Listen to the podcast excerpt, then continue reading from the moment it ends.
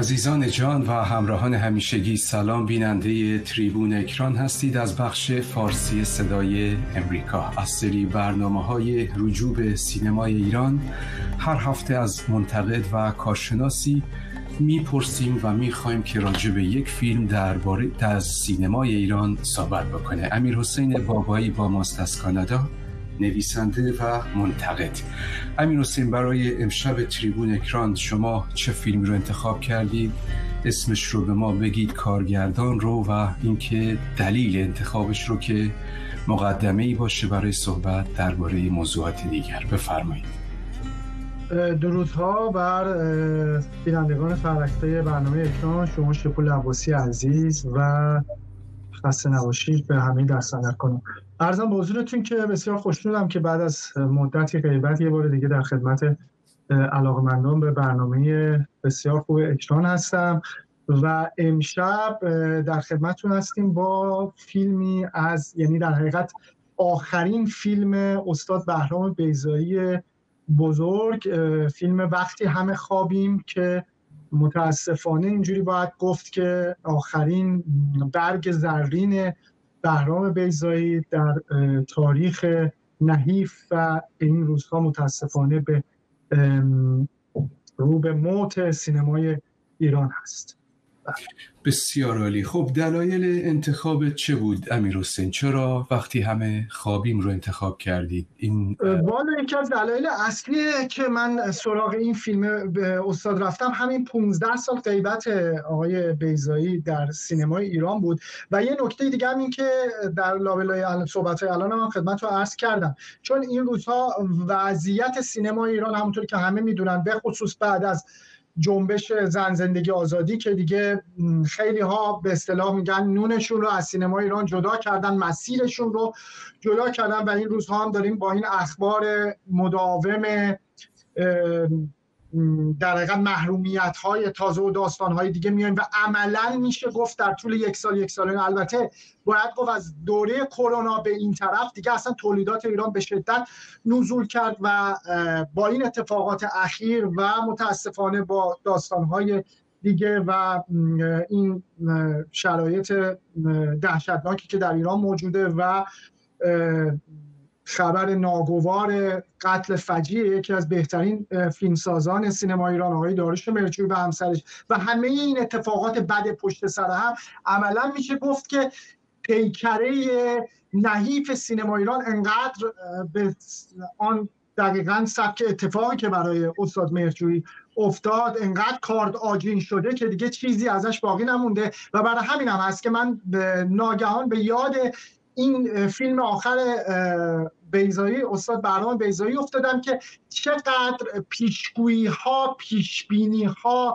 روند وقایعی که درباره شکل ساختن فیلم در سینما ایران ازش یاد می‌شد و یادمه که در اون تایم خودش یعنی سال 1987 که حدود 15 سال ازش میگذره با نقدهای هم مواجه شد. اون جلسه عجیب و غریب در جشنواره فیلم فجر حملاتی که به بیزایی شد. به خاطری که ایشون می‌دونید آدم پرده و به هیچ وجه رو درواسی با کسی نداره و مستقیم خیلی اسم خیلی آدم ها تو این میومد اون موقع می‌گفتن بیزایی اغراق می‌کنه بیزایی داره انتقامگیری شخصی می‌خواد بکنه سینما رو شخصی کرده و از این حرفها و داستانا که حالا به بخشیش در طول صحبت هم خواهم پرداخت اما امروز می‌بینیم که چقدر میشه از فیلم وقتی همه به عنوان یک سند تاریخی یاد کرد که چقدر اتفاقات و وقایعی که در داخل این فیلم که در حقیقت داستان ساختن یک فیلم هست فیلمی که فیلم نمی شود فیلمی که به قول مجد شمسایی و خود کارگردانی که داخل این فیلم هست که یه جور تمثال آقای بیزایی دیگه این فیلم ها فیلم من نیست و همین داستان رو امروز داریم می‌بینیم که متاسفانه یکی از بدون اقرا با پتانسیل ترین سینماهای جهان به این روز نظار افتاده که البته به قول آن دیالوگ معروف از علی حاتمی عزیز فقید در فیلم کمال الملک بیلدیک بیله چوغندر که مزفر شاه می‌گفت یعنی دیگه بالاخره می‌گفت همه چیزمان باید به همه چیزمان بیاید دیگه. تو خود حدیث مفصل بخوان از این مجمع.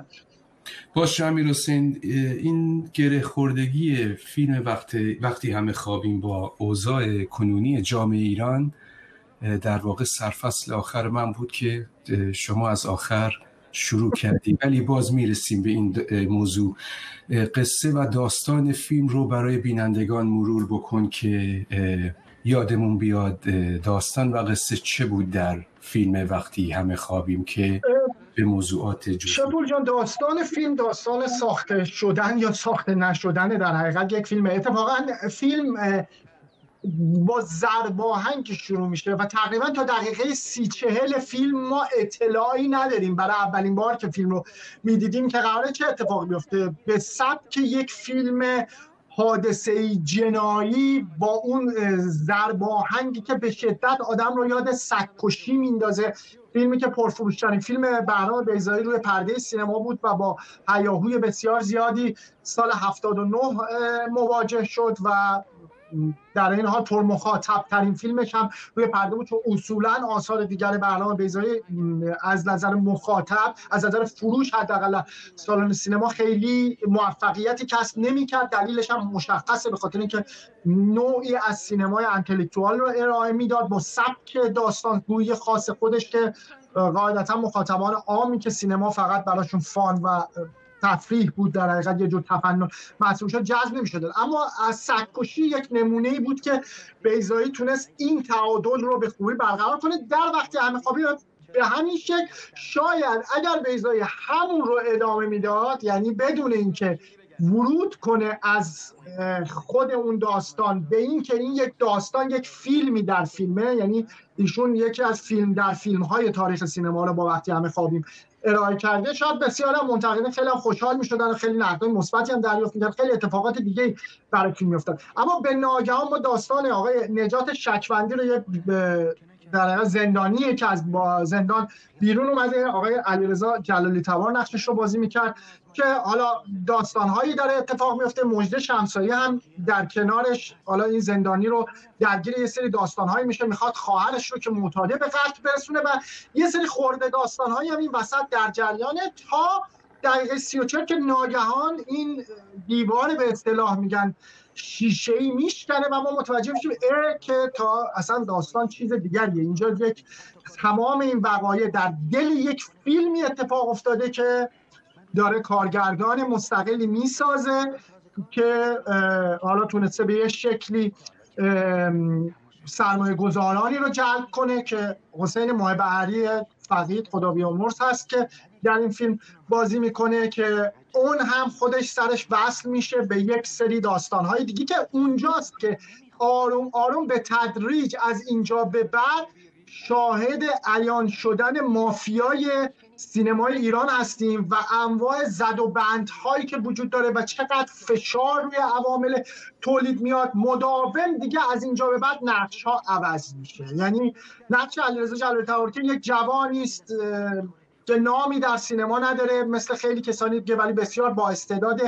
بعدها آدم رو خیلی یاد انگاری یاد ورود نوید محمدزاده به سینما میندازه. چرا که ایشون هم یه جوان تئاتری خیلی با استعداد و با قدرت بازی بالاست که داره ارائه میده که البته متاسفانه آقای محمدزاده بعدها به دیگه همه می‌دونن که مسیرش به چه شکلی در سینما ایران منحرف شد و دیگه اون پتانسیلی که ایشون هم با فیلم عصبانی نیستم در حقیقت وارد شد. دیگه اون پتانسیل رو ازش شاهد نبودیم یا به اون شکل دیگه وارد مسیر پولسازی و داستانهای دیگه شد.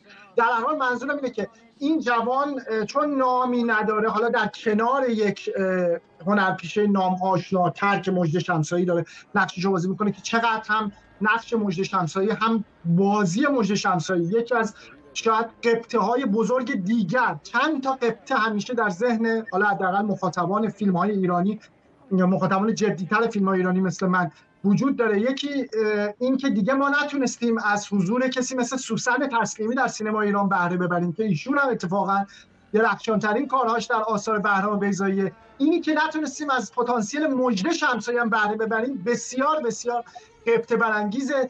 اگر خوب دوباره به فیلم وقتی همه خوابیم نگاه کنیم می‌بینیم که چقدر بازی مجد شمسایی با پختگی خیلی زیادی. همراه. در هر حال بدین شکل است که آرام آرام روند فیلم منحرف میشه و دونه دونه بازیگرها جایگزین میشن و مثل همیشه هم استاد انتخاب های درخشان انجام دادین همونطوری که در سکوشی خواسته یا ناخواسته هنرپیشه های فیلم در قواره شخصیت ها یا تیپ ها یا کاراکتر هایی که تو فیلم بازی می‌کردن قرار گرفتن و اتفاقا کارنامه و آینده آنها نشون داد که چقدر برنامه بیزای این آدم ها رو از نظر ساعت حقیقی خودشون خوب میشناخته و جای خودشون انجام داده که این به نظرم یه تبهر زیادی می‌خواد. در این فیلم هم به همین شکل است که دیگه اینی که مثلا یکی مثل حساب نواب صفوی در فیلمی از برنامه بیزایی بازی کنه شاید مثلا اگر قبلا می‌گفتن همه به عنوان یه جوک یه شوخی ازش ولی اتفاقا از این آدم جای خودش استفاده کرده. یا نقشی که به شقایق فراهانی داده باز جای خودش استفاده شده. همه آدم ها جای خودشون به درستی استفاده شده تا آرام آرام. در حقیقت فیلمی که داره ساخته میشه دیگه ساخته نمیشه. یعنی یه چیز دیگه ای داره ساخته میشه. چه ساخته میشه؟ تشکیلات مافیایی سینمایی را یعنی دیگه کسی اهمیتی برای تولید قائل نیست بلکه برای اون چک های درشتی که داره وارد میشه که یه سرمایه گذاری حالا که اینا بعدا دوستان با این نام ها هم بازی کردن که مثلا این اشتهاریان که رفتش دادن به اعتباریان کسان دیگر رو وسط کشتن.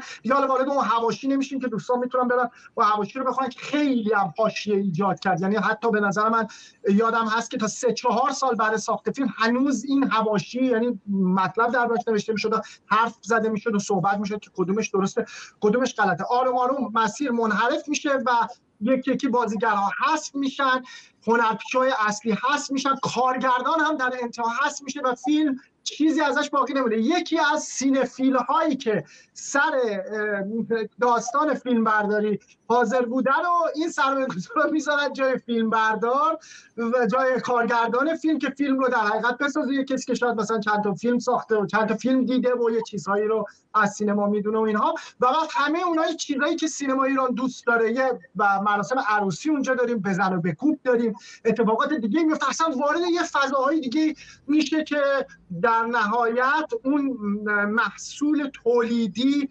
شباهت خیلی زیادی پیدا می‌کنه به آنچه که شما به راحتی می‌تونید توی این پکیج 15 ساله صدها از این موارد رو ببینی که فیلم هایی که خدا بیامرز علی معلم فقید رو که ایشون هم می‌گفت ما در کشور عجیبی زندگی می‌کنیم. شاید تنها کشوری رو کره زمین که کارگردانی. فیلم اولش شکست خورده فیلم دوم می‌سازه دومی شکست می‌خوره سومی. سومی شکست می‌خوره چهارمی و پنجمی ششمی تو صف تولید. چرا اصولا اصلا نظام تولیدی وجود نداره؟ یعنی این فیلم ها چون چکش کشیده شده همونطور که در وقتی همه خوابه من می‌بینیم پولش تامین شده. دیگه اینی که با چه کیفیتی بره رو پرده؟ آیا اصلا کسی اینا رو ببینه یا نبینه؟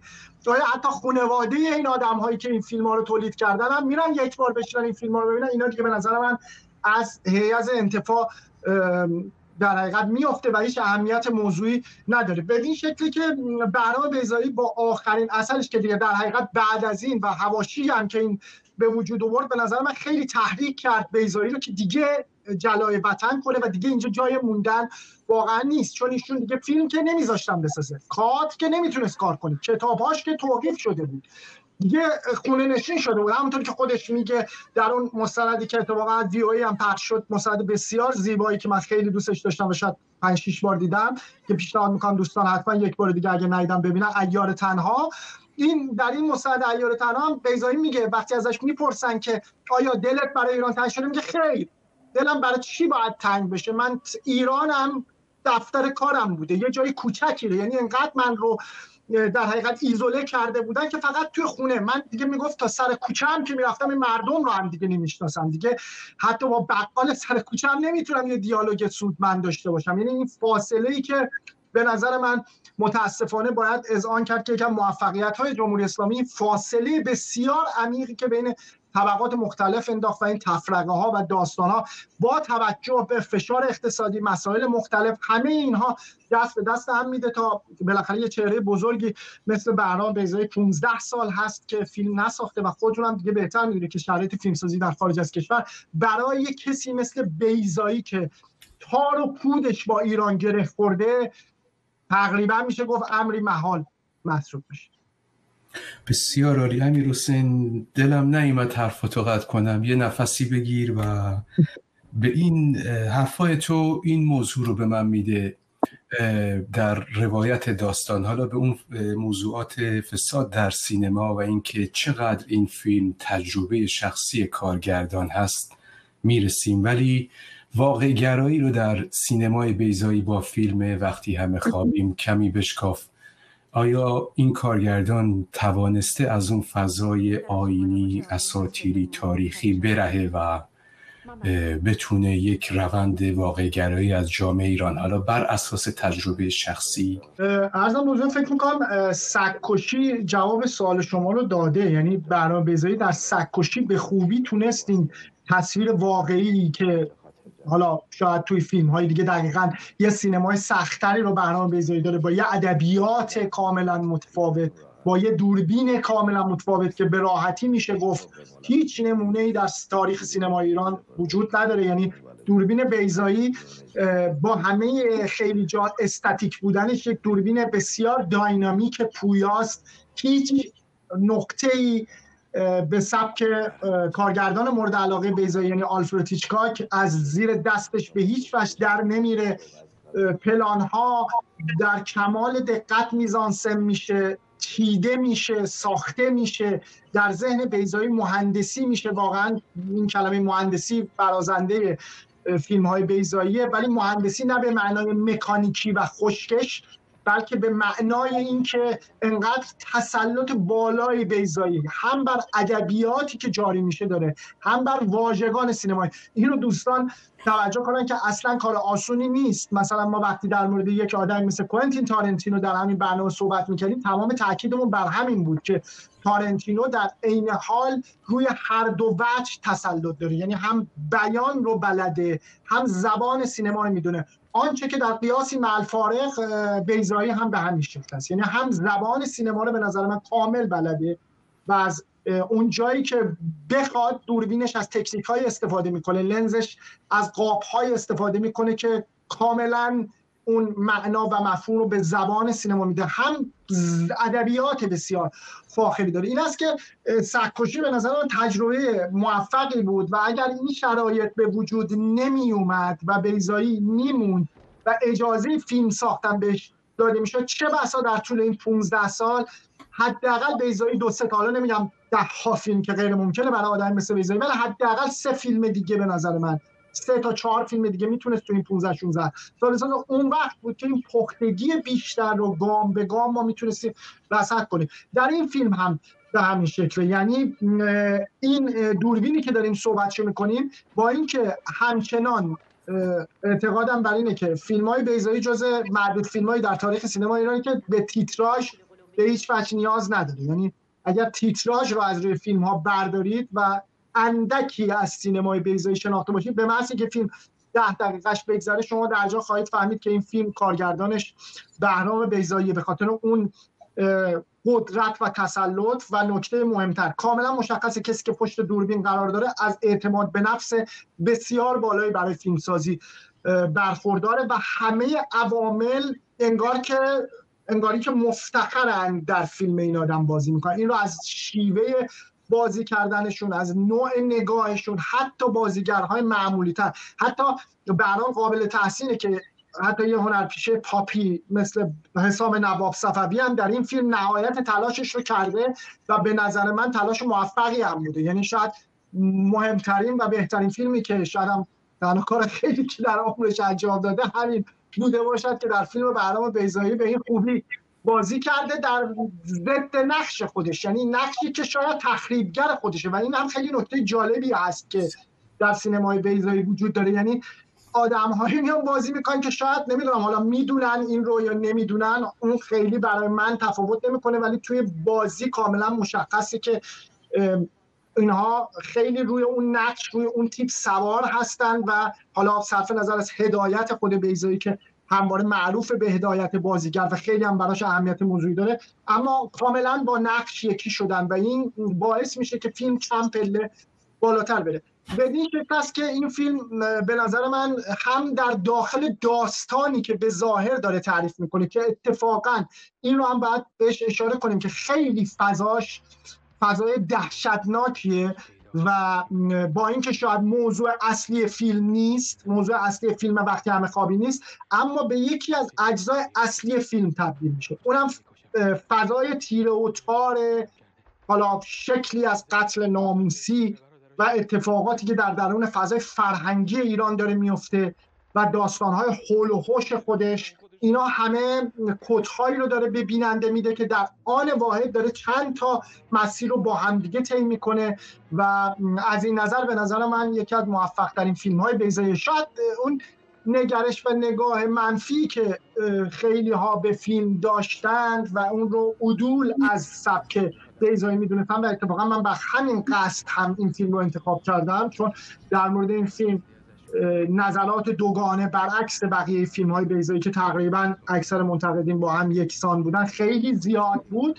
یکی از دلایلش هم اینه که بیزایی جز آدمایی که خیلی خوب آینه رو جلوی چشم آدم ها می‌گیره و از سینما یعنی در حقیقت از سینما وریته مثل یک سیلی خیلی محکم استفاده می‌کنه. و همونطوری که می‌بینید در لحن خودش هم هیچ تعارف و شوخی نداره با همه اون ادبیات فاخری که صحبت می‌کنه. وقتی که از یک چیز بیزایی همواره در زندگیش به نظرم فراری بوده و یکی از دلایل شاید رفتنش هم از وطن هم مونده. اونم بلاحت و حماقته. یعنی چیزی که هر روز متاسفانه در حال گسترشه این فضا رو برای آدم هایی مثل بیزایی متفنتر و متفنتر می‌کنه. در این فیلم هم به همین شکل. فضا به حدی آلوده می‌شود هر روز که اصلا آدم هایی که دارن توی این سیستم با این مرارت و زحمت کار می‌کنن دیگه نفسشون بریده میشه. یعنی به قیمت از دست رفتن همه آنچه که دارن هم دیگه نمی‌تونن واقعا. هیچ کار مثبت و مفیدی انجام بده. و این نکته خیلی دردناک و تلخیه که در کنه اون بنمایه اصلی وقتی همه خوابی هست شاید یک جوری انگاری که به بیزای الهام شده بوده که این پایان کار استاد در ایران است. متاسفانه. امیر حسین مهندسی میزانسن رو گفتی زبان دوربین حالا من زبان روایت رو هم میگم و اینکه این فساد قلوف شده در روایت فیلم و نهان قصه فیلم. آیا یعنی شیوه باورپذیری چگونه است؟ یعنی مخاطب برای باور این همه میزان از فسادی که به چشم می‌بینه و این مرزهایی از اخلاقی که ما در تعریف جامعه ایران داریم شکسته میشه و اینقدر به قول شما به آسانی اون سرمایه حرف آخر رو می‌زنه. یعنی نزدیک به واقع گرایی آیا ما باید فضای سینما ایران رو واقعا ببینیم در فیلم وقتی همه خوابیم. یعنی این افسوس رو ایجاد می‌کنه. در واقع منظورم این هست و واقع گرایی فیلم. صد درصد همینطوره و این اولا که نیازی فکر نمی کنم کسی خیلی به سند و مدرکی داشته باشه. میگه چیزی که عیان است چه حاجت به بیان است. یعنی دوستان اگه یه مقداری به دور خودشون نگاه کنن به هر روز به قول این influencer scroll کنن این خبرها رو که در VOA در هر شبکه خبری دیگه ای.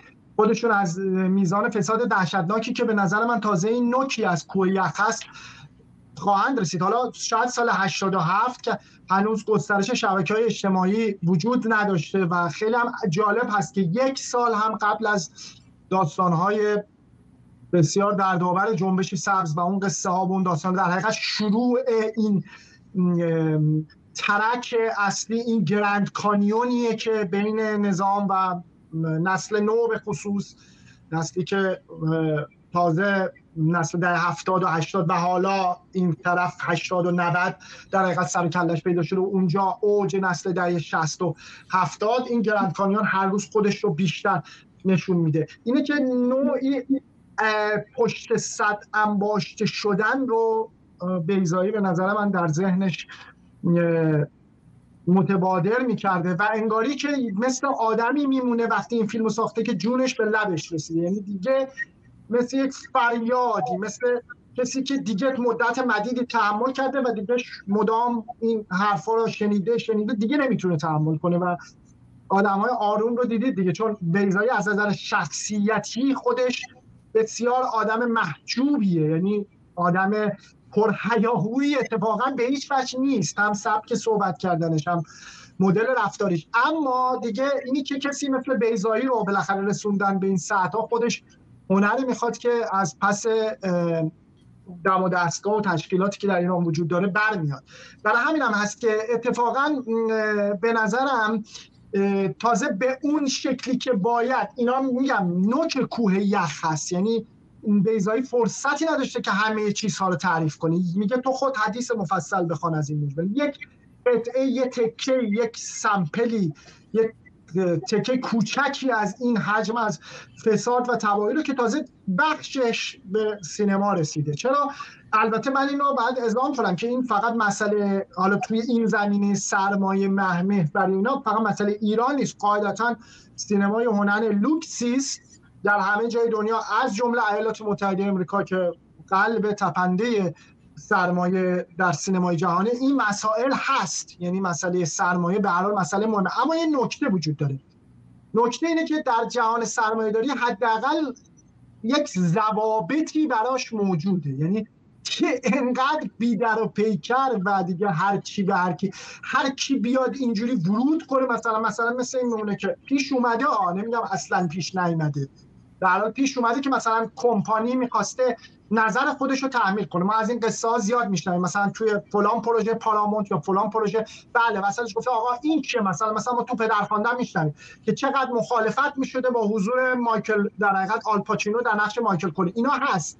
اما می‌بینیم که اتفاقا با همه حرفا نقضش همونجا ثابت میشه. یعنی با این حال اگر به یک کارگردان اعتماد می شده و یک کارگردان از یه حداقل کردیت برخوردار بوده باید می جنگیده دیگه. یعنی تو این جنگ معمولا اتفاقا این کارگردان ها بودن که برنده می شدن تا کمپانیا. چون کمپانیا ها می ترسیدن به ناگهان به دلیل اتفاق همین ضوابط بزنن زیر بازی و همه چیز رو خراب کنن. مواردی وجود داشته اما موارد به نظر من نادری هست. این نشانگر اینه که با همه حرفا که سرمایه برای تهیه کننده مهمه. کسی توی هالیوود بعید می‌دونم خیلی این قصه کیفی مگر معدود آدم های براشون مهم. باشه. این قصه سرمایه که روزی چند میلیون دلار ممکنه خرج فیلم بشه خب قاعدتا هیچ وقت کارگردانی رو که میاد و یک فیلمی که باید 60 روز فیلم برداری کنه 160 روز فیلم برداری می‌کنه دیگه بهش کار نخواهند داد. چون ده ها میلیون دلار پول کمپانی رو از بین برده. اما در عین حال اون بک و عقبه و این ضابطه باعث میشه که از نظر ذهنی کارگردان خودش رو آماده یک سری موارد بکنه حتی این رو در نظام استادیویی هم ما داشتیم. یعنی در این روزها که بالاخره اونقدر نظام استادیویی غالب نیست مثل دهه 50 و 40 و 50 در حقیقت میلادی. در اون موقع هم کارگردانی مثل هیچکاک میجنگیده. ولی شما می‌بینید که در اکثر موارد پیروز می‌شده به خاطر اون کردیتی که به دست آورد اما آدمی مثل بیزایی متاسفانه و امثال هم که کم هم نیستن و ما نمونه های زیادیش رو می‌تونیم مثال بزنیم. حتی قبل از انقلاب هم متاسفانه این قصه بوده. یعنی چیزی نیستش که ما متعلق بدونیم به بعد از انقلاب. شما می‌تونید رجوع کنید به خاطرات آقای مهدی فرزانه ببینید چه بلاهایی سرش در در حقیقت رادیوی ملی ایران آوردن. در تلویزیون ملی ایران آوردن و کسی که چند تا از مستندهای خیلی درخشان رو ساختن و برگشت فرانسه و دیگه هم هیچ وقت حاضر نشد. که دیگه بعد از انقلاب نبوده. در خاطرات خودش میگه که آقای قطبی که حالا چه روابطی داشته چه داستانهای تواف فامیلاش رو می آورد و می‌برد و داستانهای دیگر. آقای سهراب شهید سالس باز چه بلاهایی بر سرش اومده؟ کارگردان های دیگری کامران شیردل باز در قبل از انقلاب. نمونه های خیلی زیاد داریم. بعد از انقلاب که دیگه تکلیفش مشخصه. از ناصر تقوایی که به اون شکل فیلمنامه کوچک جنگلی رو میدن به این مرده که چه باید گفت در مورد افخمی که این بازی ها رو پیاده می‌کنه بسازه و اون فاجعه رو از اون فیلمنامه درخشان آقای تقوایی که شما فیلم ها منتشر شده می‌تونن دوستان بخونن ببینن در بیاد. و نمونه های خیلی زیادی بر سر واروژ کریم مسیحی چه بلایی میاد؟ یعنی تمام آدم هایی که یک شمه مستقلی داشتن و می‌خواستن یک کار مهمی در سینما ایران انجام بدن به یک شکلی به تدریج دونه به دونه منهدم شدن و معدوم شدن. ناصر تقوایی بزرگم که تکلیفش مشخص ایشون هم حالا در داخل کشور به سبک آقای بیزایی بیش از 20 ساله که گوشه خونه نشسته و دلیلش هم همینه. دلیلش اینه که واقعا به قول تقوایی آدم پاش رو روی زمین سفت باید بذاره و فیلم بسازه. روی یخ فیلم ساختن. همین می‌شود که در فیلم وقتی همه خوابیم یعنی محصول محصول درخشانی از تولید ایده اندیشه و زحمت به راحتی از بین میره. من در یک جمله می‌تونم همونطور که تو خود فیلم میگه خلاصه کنم قصه رو. اونم بگم که وقتی همه خوابیم داستان اینه که چگونه یک آدم به لجن کشیده می‌شود و چگونه نه فقط یک فیلم در حقیقت و شاید در یک تصویر بزرگتر اینه که چگونه یک فرهنگ به لجن کشیده میشه یا چگونه یک کشور. همه اینها می‌تواند چون این رو ما از کوچیک می‌گیریم یعنی از لنز تله می‌گیریم به تدریج که این لنز واید تر میشه می‌بینیم نه. این فقط مسئله سینما در وقتی همه خوابیم نیست بلکه مسئله مسئله بزرگتریه. ما با فرهنگ از دست رفته آدم ها سر کار داریم. ما با روان خورد شده آدم ها با سر کار داریم. با یک کلنجار بیهوده سر کار داریم که اصلا درست بشو نیست به هیچ وجه. صحنه در فیلم است که علیرضا جلالی تبار می‌خواد از داخل این در حقیقت سکانس که دارن فیلم برداری کنن رد بشه یقش رو حساب نواب صاحب میگه میگه اینجا چی کار می‌کنیم میگه بابا دارن خیابونه دارم رد میشم از اینجا. یعنی ردم از کنار این پروژه میگه این که مال من بوده تو از من گرفتی. میگه چیه؟ اومدی مثلا به من بگی که مثلا من کار تو رو گرفتم. خب من که حرفی نزدم. یعنی قصه اینه قصه این این این شکل از یقه کشی ها این شکل از داستان هایی که وجود داره واقعا به نظر من فیلمی نیستش که قابل ارائه در هیچ جای جهان باشه. چون بعید می‌دونم باور کنن خیلی از این سکانس هایی که بیزایی یعنی باور کنن در این کشور این مدلی فیلم ساخته میشه. بعید می‌دونم. با شمیر حسین خسته نباشی ممنون که با انرژی صحبت می‌کنی و برگردیم به فنیت فیلم. کمی در مورد محتوا و فرم صحبت بکنیم. حالا محتوا رو اجازه بده در مرحله بعد.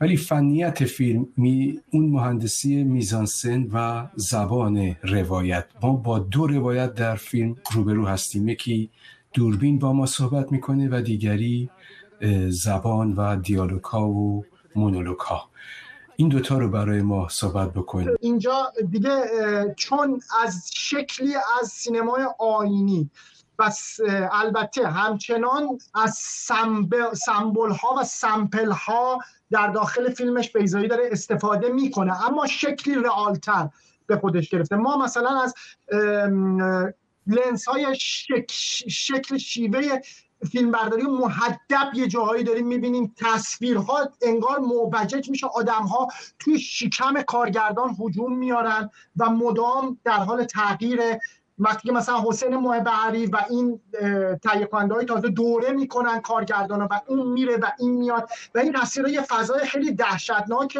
هارورگونی رو داره داده می‌کنه که مثل این میمونه که انگار یک مثلا حشره کوچکی رو یک موجود کوچکی رو انداختن و یه سری انکبوت دارن دورش میچرخن و منتظرن شکارش کنن و می‌خوان تکه پارش کنن. و از مهمترین کاری هم که می‌خوان بکنن اینه که می‌خوان از هویت تویش کنن. یعنی برای همین هم هست که میگیم فیلم فیلمه که چگونه یک آدم به لجن کشیده میشه. اما نکته مهمتر اینه که چند تا عنصر رو هم باز گذرا بهش می‌پردازه. که به شدت سمبولیکه و توی این بحث ها متاسفانه گم شد. یکیش قصه تئاتر که برای بیزایی بسیار مقدسه. ما چند تا تمرین تئاتر داریم می‌بینیم که کاملا میزانسنش شباهت بسیار زیادی به تمرین های خود بیزایی داره. یعنی انگار خود بیزایی داره اونجا تو اون تئاتر. اونجایی که در حقیقت آقای جلالی تبار یا نجات شکفندی از فیلم خارج شده و رفته تمرین تئاتر داره می‌کنه و شکل بازیش هم شکلی کاملا آینیه و فکرش ولی پیش اون فیلم انگار یک بچه نارسی یک نوزاد ناقصی رو اونجا برجا گذاشته. اونجا هست که بیزایی صحنه تئاتر رو یک صحنه مقدس می‌دونه. یعنی صحنه می‌دونه که از این آلودگی سینما جداست. متاسفانه متاسفانه باید گفت تو این 15 سال دیگه اون هم از این قصه مبری نیست. یعنی روندی که طی شد و پولهای مافیایی که باز از این طرف هم تزریق کردن یعنی اجازه چرا نمیدن؟ چرا تئاتر محجورتر بود؟ آدم های مستقلتری توش کار می‌کردن. مخاطب محدودتر داشت. اما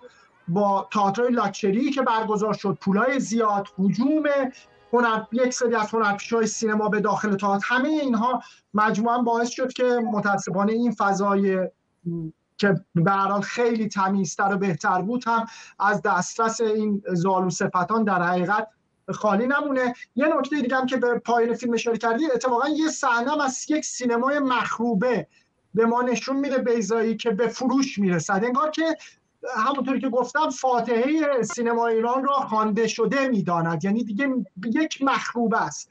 که واقعا وقتی که ما داریم به این تولیدات این 14 15 سال به غیر از شاید چند تا استثنا و ذره بالا پایینی که وجود داشته نگاه می‌کنیم می‌بینیم که کاملا از این لحاظ درست بیزایی حد زده اما نکته که یادت نره به بله. نشانه ها اشاره کردی به سینمای سوخته به شاهنامه ای که دست بله. بچه است و اون تصاویر نقاشیکار رو می‌بینیم در کتاب و اون مصورها در واقع.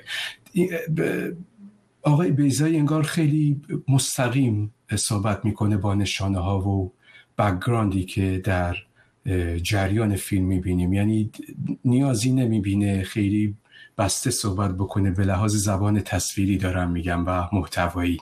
امیر حسین بفرمایید. نه تو این فیلم دیگه میگم انگار که بیزایی به سیم آخر زده. دیگه اصلا علاقه به پیچیدگی هایی که مثلا در چریکه تارا حالا قیاس فارقه ولی مثلا می‌بینی یا در مسافران شاهکار درخشانش داشت شاید وقتی دیگر به همیشه یا اون فیلم عجیب و غریب غریبه و مه مثلا داریم می‌بینیم یا حتی در فیلمی که به ظاهر سرراستره اما فرشار از نشانات فکر اولین فیلم بلند بیزایی یعنی رگوار حتی داریم. می‌بینیم خبری نیست از اینجا. یعنی اینجا همونطوری که فرمودین خیلی سرراست داره میگه چرا که باز در آخه دیالوگ ها خیلی واضحه دیگه. در جایی داره همین خانم پرند پایا که نقشش رو مجد شمسایی بازی می‌کنه میگه که این زندگی ماست که ریخته میشه تو سطل زباله. یعنی این فیلمنامه پشت فیلمنامه است که بیزایی داره می‌نویسه و داره میره تو سطل آشغال و انگار دیگه خسته شده. یعنی صحبت یک سال دو سال مبارزه نیست. صحبت سی چهل ساله و یک آدمی در مرز هفتاد سالگی این فیلم رو در حقیقت ساخته و اینا همه فشار روانی خیلی زیادی چورده که به همین شکل است که انگار فیلم رو با این روی کرد ساخته که نه فقط مخاطب بازخواست بلکه اتفاقا مخاطب عام کاملا یه جور مثل یه جور پرده دری بفهمه که در این سینما چه میگذرد. اگر فیلم خوبی ساخته نمی شود یا اگر نتیجه محصول قصه این است دلیلش چیه؟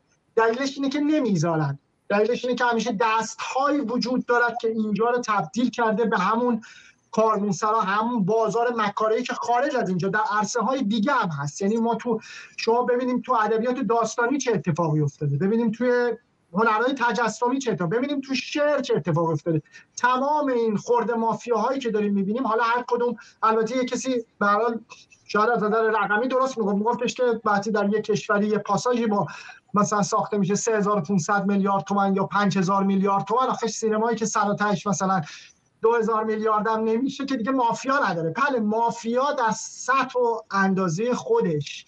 یعنی هر کدوم از اینها یک یا اون اگر بخوایم اسم رو تصدیق کنیم نمی‌دونم یه به حال یه ارگانیزیشنی وجود داره یه دار و دسته ای وجود داره که این دار و دسته اجازه نمیده اگر یعنی کل حرف هم همینه. اگر نوچه این دار و دسته نباشی اگر فرمانبر نباشی نمی‌ذارن کار کنی. یا یا مهمتر اصلا نمی‌تونی کار کنی. یعنی اگر بخوای به این شکل در حقیقت فیلم بسازی. کاری که هر چقدر یه کارگردان که شاید خودش رو میگه و شاید داره یه جوری به خودش بیشتر از بقیه ناسزا میگه که چرا من اصلا تو این سیستم تا حالا کار کردم؟ چرا که این کارگردان مدام داره کوتاه میاد نسبت به خیلی از این هنرپیشه جایگزین شد okay. اون هنرپیشه جایگزین شد okay. اینجا رو اینجوری کردیم okay. اونجا چرا؟ به خاطر که دلش می‌خواد این فیلم ساخته بشه. به خاطر که دلش می‌خواد این هنر ارائه بشه. دلش نمی‌خواد گوشه خونه بشینه. دلش نمی‌خواد هیچ اتفاقی نیفته. چون به نظر من هم حکومت های توتالیتر یکی از بزرگترین دستاوردهاشون همینه. یعنی خونسا کردن همه چهره های فرهنگی. چون مردم کوچه خیابون که ازشون کار خاصی به نظر من بر نمیاد. به خاطر اینکه واقعا اینقدر درگیر داستانهای دیگه هستن و اون توانایی رو هم ندارن نمی‌تونن. چیزی یعنی تولید خاصی ارائه بدن. میمونه چهره های فرنگی وقتی چهره های فرنگی رو به سبک اتحاد جماهیر شوروی سابق دونه دو به دونه رو در حقیقت خونسا می‌کنی حالا یا ترورشون می‌کنی یا سربنیستشون می‌کنی یا فراریشون میدی یا کنج ازلت در حقیقت یه کاری می‌کنی برن کنج ازلت در حقیقت این طرح و توطعت عملی شده.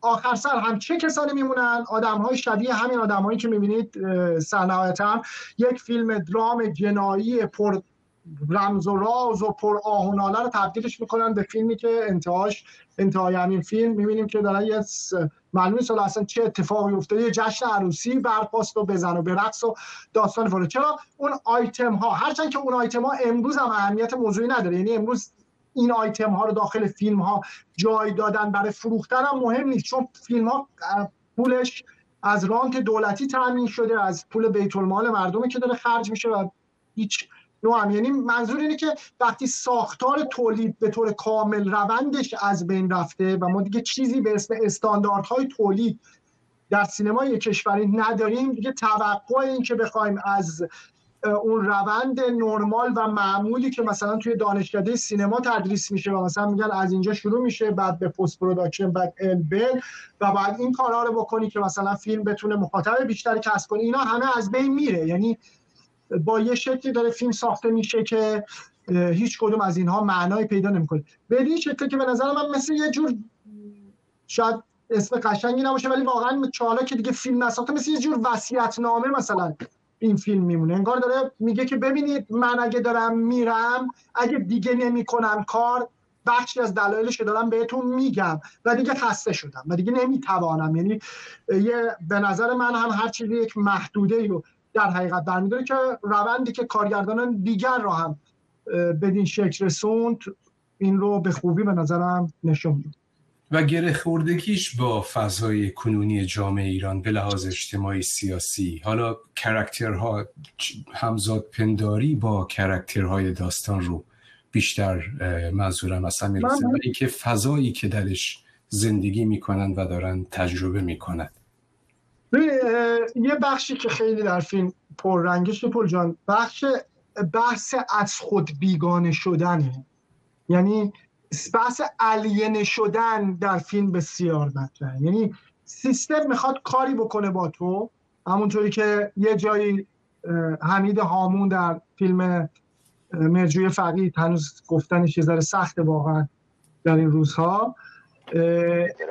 میگه به محشید که تو می‌خوای اون منی بشم که من تو باشه. اگه اون من تو باشه دیگه من من نیست. یعنی دیگه منی وجود نداره.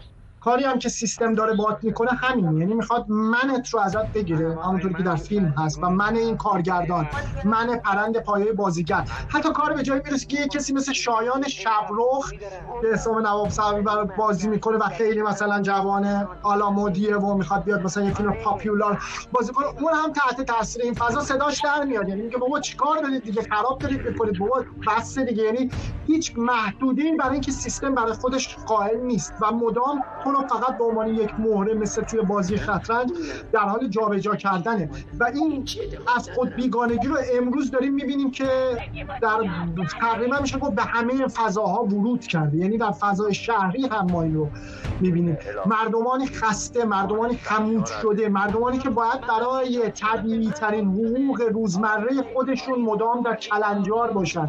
دیگه واقعا چقدر یک آدمی در یک شرایط بحرانی این گونه فرصت می‌کنه که به خودش به امیالش به مسیرش و به آیندهش فکر کنه چرا؟ چون اصلا آینده ای وجود نداره. یعنی همونطوری که در وقتی همه خوابیم می‌بینیم که در انتهای فیلم همه نشستن دور همدیگه فیلمنامه رفته تو سطل زباله. تنها چیزی که باقی مونده البته یک چیز باقی مونده که من بسیار به این معتقدم و قطعا خود بیزایی که بسیار معتقده و در کارنامهش در این 15 سال خارج از کشور این نشون داده هویت. یعنی شما هر چقدر سعی کنی که ما رو شغل ما رو از ما گرفتی ما رو علینه کردی نسبت به محیط اطرافمون رابطه ما رو با دیگران قطع کردی. اما یک نکته رو هیچ وقت نمی‌تونی از ما بگیری چون اصلا مربوط به تو و این 44 سال نیست. ریشه در تاریخ داره. اونم هویت ما به عنوان یک ایرانیه. چرا؟ چون وابسته به زبان ماست و وابسته به همون شاهنامه‌ای که دست دختر پرنده پایاست. یعنی وابسته به این هاست اینها عناصری هستن که ما رو به عنوان یک ایرانی سرپا نگه داشتن. من به شخص قویا معتقدم که ایران و ایرانی وابسته به خاک نیست.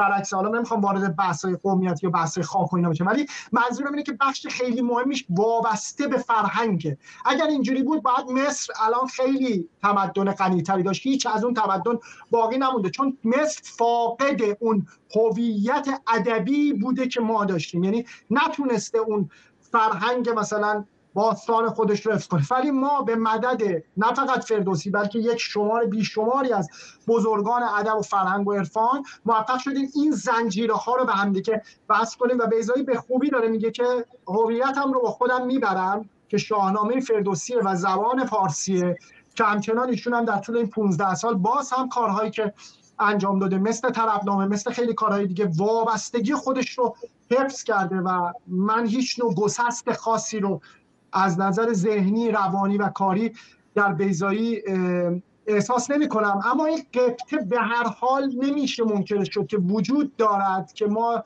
در سرزمینی به دنیا آمدیم. متاسفانه در یک دوره تاریخی که این گسست فیزیکی رو بر ما تحمیل کرده. اما قویا کسی که میاندیشه مثل بیزایی هرگز دچار گسست فکری نخواهد شد.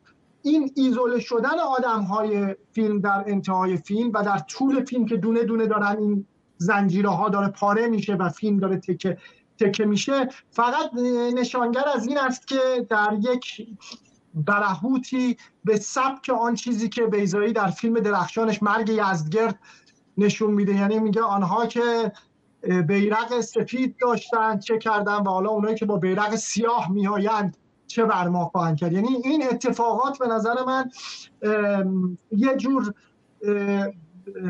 قرار گرفتن در یک بنبست تاریخی که حالا کی ازش در بریم یا چه اتفاق بیفته ما نمی‌دونیم.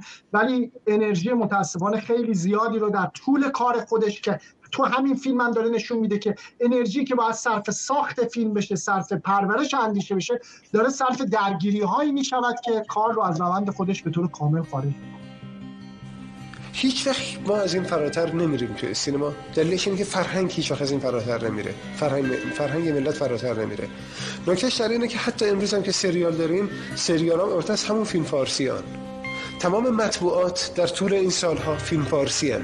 یا من اینو این تهمت رو پاک می‌کنم از سینمای فارسی که فقط مسئول همه چی شناخته شده. به عکس سینمای فارسی حاصل یه مقدار از این فرهنگ عقب مونده است. تمام مجلاتی که در این مدت هستن به قدر سینمای فارسی فاسدن تمام چیز پاورقی هایی که نوشته میشه. تمام افکار سینمای فارسی. آدمای سینمای ایران بدون هویتن. آدما نه شغل دارن نه وابستگی دارن نه عقیده دارن نه فکر دارن نه اخلاق دارن. آدمایی که نه درگیری عاطفی دارن نه در یک شرایط انسانی با مسائل روبرو میشن.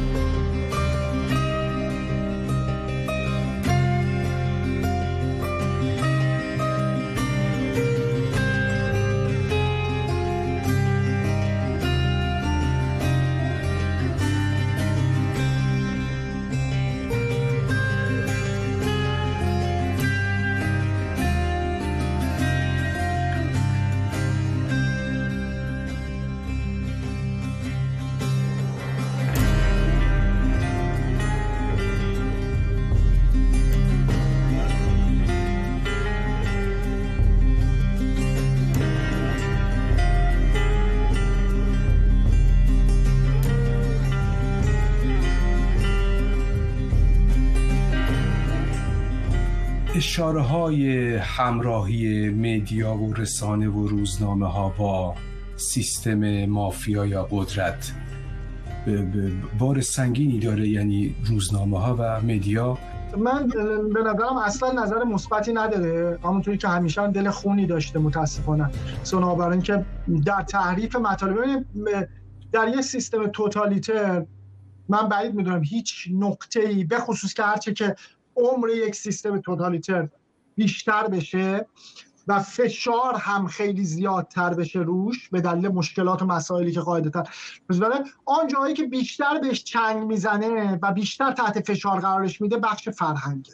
چرا؟ چون از کسانی که بیشتر از همه میترسن اینجور آدم هستن.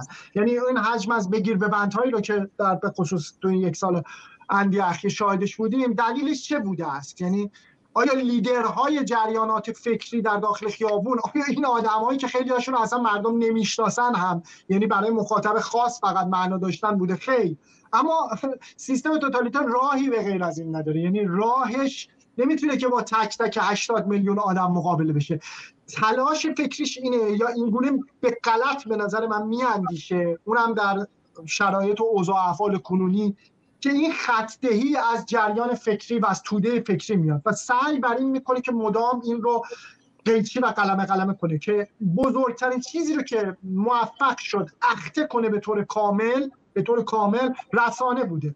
یعنی رسانه بالاخره بعد از دوم خرداد یک نفسی کشید و یه اتفاقاتی به حال افتاد که یه چند سال خیلی طلایی در دوره آقای خاتمی وجود داشت که دیگه بحثاشو همه می‌دونن. اما خب از اونجا سیستم دوزاریش افتاد که بزرگترین پاشنه آشیلش که به نظر من به غلط این قصه یعنی کاملا راه غلطیه چون این اتفاقا وقتی یک رسانه در داخل سیستم داره منتشر میشه حالا هر چقدر که منتقد باشه هر چقدر که تند و تیز باشه اگر سیستم مقداری نرمش از خودش نشون بده این بزرگترین سوپاپ اطمینان برای بقای اون سیستمه. اگر غیر از این بود هرگز سیستم های دموکراتیک نمی‌تونستن دووم بیارن. یعنی یکی از با تریناش همین ایالات متحده امریکا 250 سال هست بیش از 250 سال است یکی از دلایل اصلی دوام آوردن سیستم با همه مشکلات و مسائلی که داره ما می‌دونیم بحران هایی که امریکا پشت سر اما چرا سیستم سر جا باقی مونده؟ یکی از دلایلش اصل پنجم دموکراسی یعنی رسانه است. یعنی رسانه ها آزاد بودن. درست خیلی جا هم بهشون فشار می اومده داستان ها ما دیگه صدها فیلم تو هالیوود در مورد مسائلی که سیاه به وجود آورده همه اینا رو می‌دونیم. اما چون بیس سیستم بیس مغز سیستم این اجازه رو می‌دونه یا اینجوری بگیم این حق رو طلب می‌کرده جامعه و به دست آورده بوده. باعث می‌شده که همواره این تعادل بین قوا برقرار بشه. اما در ایران این گونه نیست و از دهه 80 به بعد به تدریج هر چی که جلوتر رفت ما این ریزش رو می‌بینیم و عملا دیگه از حیز انتفاع خارج شد. یعنی ما هیچ نوع رسانه آزادی رو معنا نمی‌بینیم. مردم دیگه روزنامه نمی‌خونن دیگه روزنامه نمی‌خرن. حالا با غروش و گسترش شبکه های اجتماعی قطعا خبرها رو دارن از خارج از کشور حداقل به نظر من 80 90 درصد. حتی اون کسانی که در دسته موافقان نظام هم هستن بخش مهمی از اخبار رو باز هم از خارج از کشور می‌گیرن. یعنی به یه شکلی در اومد که داستان کاملا مشخص شد. دارم نشاره بیزایی هم کاملا به همراهی این قوا در کنار همه. یعنی از رأس حرم مافیا که این قدرت طلبان هستند و پولداران هست تا به پایین و خبرنگار و ژورنالیست و اینها هم در خدمت سیستم بردارن. برای همین نظری نگاه کاملا منفی داره و با نگاه خیلی تنزالود و تمسخرآمیز هم داره به خصوص اون کات که مدام می‌خوره و کات خیلی چی بهش میگن؟ کاتای خیلی تدوین های خیلی ابتدایی داره برق می‌خوره مثلا مدام میاد یا اینجوری میپرن جلوی دوربین خیلی حالت کمیک همه چیز به خودش گرفته. چرا؟ چون هیچ چیزی جدی نیست. و اینا فقط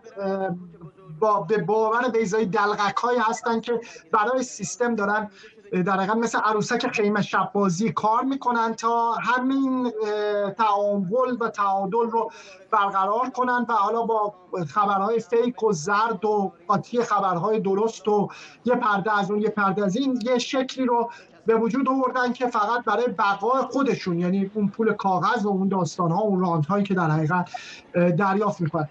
بگذاری کلا در این فیلم به نظرم دیگه هیچ نقطه روشنی رو باقی نمی‌ذاره. یعنی شما هر چقدر که بگردی در فیلم وقتی همه خوابیم و برای همین هم است که بازم تاکید می‌کنم که این فیلم جاش الان تو این برنامه بود و در این روزها. وقتی که واقعا شاید اون موقع یه مقداری اغراق‌آمیز به نظر می رسید که من میشنم توی نقدها که می‌گفتن هیچ نمیشه که هیچ چیزی وجود نداشته باشه خودت هم توی سیستم کار کردی. مثلا هزار تا داستان دیگه می‌گفتن اینها اما انگار نگاه استاد خیلی به پیشتر بود و این روند رو به خوبی داشت. مثل همون سینمای مخروبه که داریم صحبتشو می‌کنیم می‌دید که آروم دیگه فقط تنها اتفاقی که افتاد بود که یعنی اگر غیر از این بود دیگه سینماها کلا از بین می‌رفت. اونم بود که سینماها به مال تبدیل شدن. این مال ها هست که پاساش های بزرگ عجیب غریب است که حالا چند سالانی هم سینما رو حفظ کرده در داخل خودش چون با این وضعیت افتضاحی که سینمای ایران داره بعید می‌دونم اگر چیزی به اسم سینمای مستقل مگر که دولت پولش رو بده بتونه اصلا دوامی داشته باشه. به این شکله که یه نگاه خیلی تلخ یعنی با که من باز تو اون جلسات یادم که می‌گفتن بیزایی خنجری برداشته سر همه رو می‌بره یعنی انگار مثل یه کاردی برداشته و شروع می‌کنه به هر کی می‌رسه یه دونه می‌زنه. خب این یه مجموعه است به نظر من. یعنی محصول سی سال هم کار در بعد از انقلاب بیزایی نزدیک سی سال کار. یه کارنامه خیلی مفصل بلند بالایی داره. مقهور سیستم بوده و هیچ وقت نگاه خوشی هم بهش نداشته. همواره تهدید می شده چرا؟ نه اینکه تهدید می شده که کار نسازه. تهدید می شده که بیاد برای ما کار بسازه. یعنی این هم یکی از اون مشکلات اساسیه که خیلی هنرمندها در سیستم جمهوری اسلامی دارن. یعنی نه تنها که حاضر نیست که یک گوشه ای بشینه هنرمند خیلی وقتا فشار بهش میاره که تو چرا خونسایی؟ بعد بیای و برای ما کار کنی که این مجموعه شما به خوبی در این فیلم به نظر من میاد. ممنونم امیر حسین. به پایان برنامه رسیدیم. چند ثانیه ای وقت هست اگر جمله آخر یا نکته ای هست که می‌خوای اشاره بکنی که خداحافظی بکنی.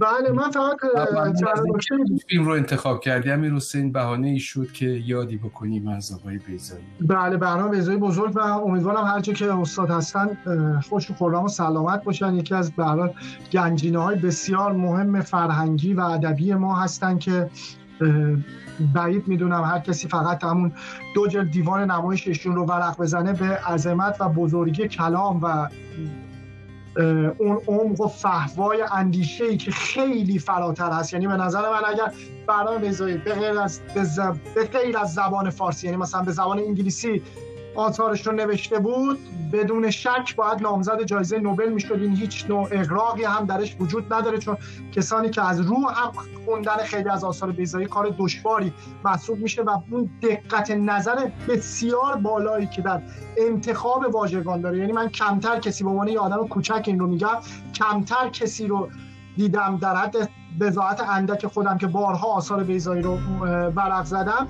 اینی که چطور یک آدمی اینقدر دقیق و درست واژگانش رو انتخاب می‌کنه. شاید تنها کسی دیگه که به ذهنم می‌رسه ابراهیم گلستان فقید باشه که ایشون هم خیلی کلمات رو درست انتخاب می‌کنه واژه به واژهش دقیقا مثل فیلم ها همین دقت رو در آثارش داره انتخاب شده است. برای بیزایی به همش فکر کرده. فقط همون یک دیباچه نوین شاهنامه اگر ساخته می‌شد ممنونم امیر حسین. قرار راجع به یکی از فیلم های علی حاتمی هم صحبت بکنیم حتما. قول این رو هم به ما بده و با ما باش. و از شما نازنینان بیننده هم سپاسگزارم که اکران رو برای تماشا انتخاب کردید. تا هفته آینده. این صدای آمریکاست.